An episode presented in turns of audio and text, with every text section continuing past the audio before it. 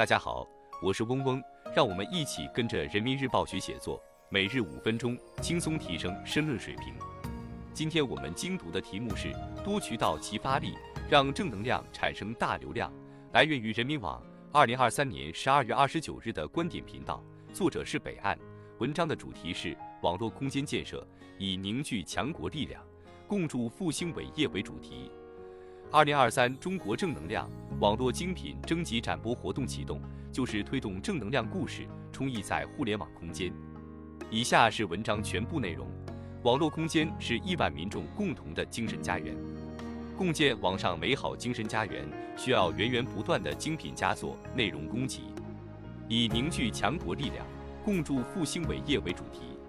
二零二三中国正能量网络精品征集展播活动启动。就是推动正能量故事充溢在互联网空间，正能量精品要有正能量的主题。二零二三年是全面贯彻党的二十大精神的开局之年，这一年发生了不少大事要事，贯彻落实党的二十大精神，推进中国式现代化的生动实践，共建“一带一路”倡议提出十周年，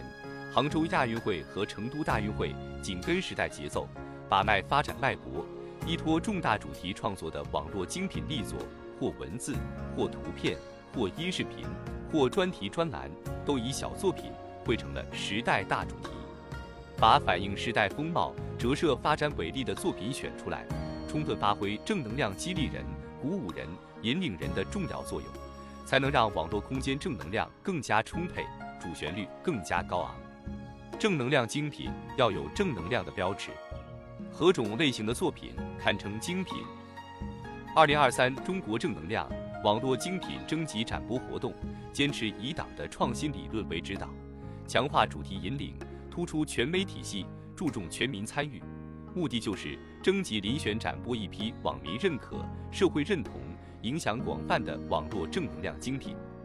同时更加突出新媒体特色。今年的活动把网会网感作为遴选的重要标准。更加突出新技术、新手段、新载体赋能，以科学理论为指导，相关作品不仅要主题突出，而且要有能见度，在网友认可度、社会美誉度、传播广泛度等方面较为突出，方能从一系列产品中脱颖而出。这也意味着，精品之所以精，就在于实现了理论与实践、形式与创新、内容与传播的共赢。正能量精品的征集遴选是一方面，展播展映更为重要。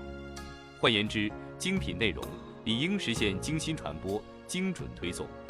今年进一步丰富和拓展网络精品展示展播的渠道方式，依托权威平台，加强网络内容创意、生产、传播的经验交流和成果分享，不断强化网络精品内容的示范带动作用。各相关平台、相关部门。既发挥好内容生产与创作的作用，又发挥好网络传播优势，并强化与受众的连接，以开放姿态吸引广大用户参与内容生产传播，以多渠道、宽通道助推正能量，产生大流量、大流量澎湃正能量。回顾近年来，从一项项网络内容建设举措的创新开展，到一年年中国正能量网络精品的征集展播。向上向善的力量蕴藏在中国互联网的各个空间，正能量的种子也经由网络空间播撒在广大网民心中。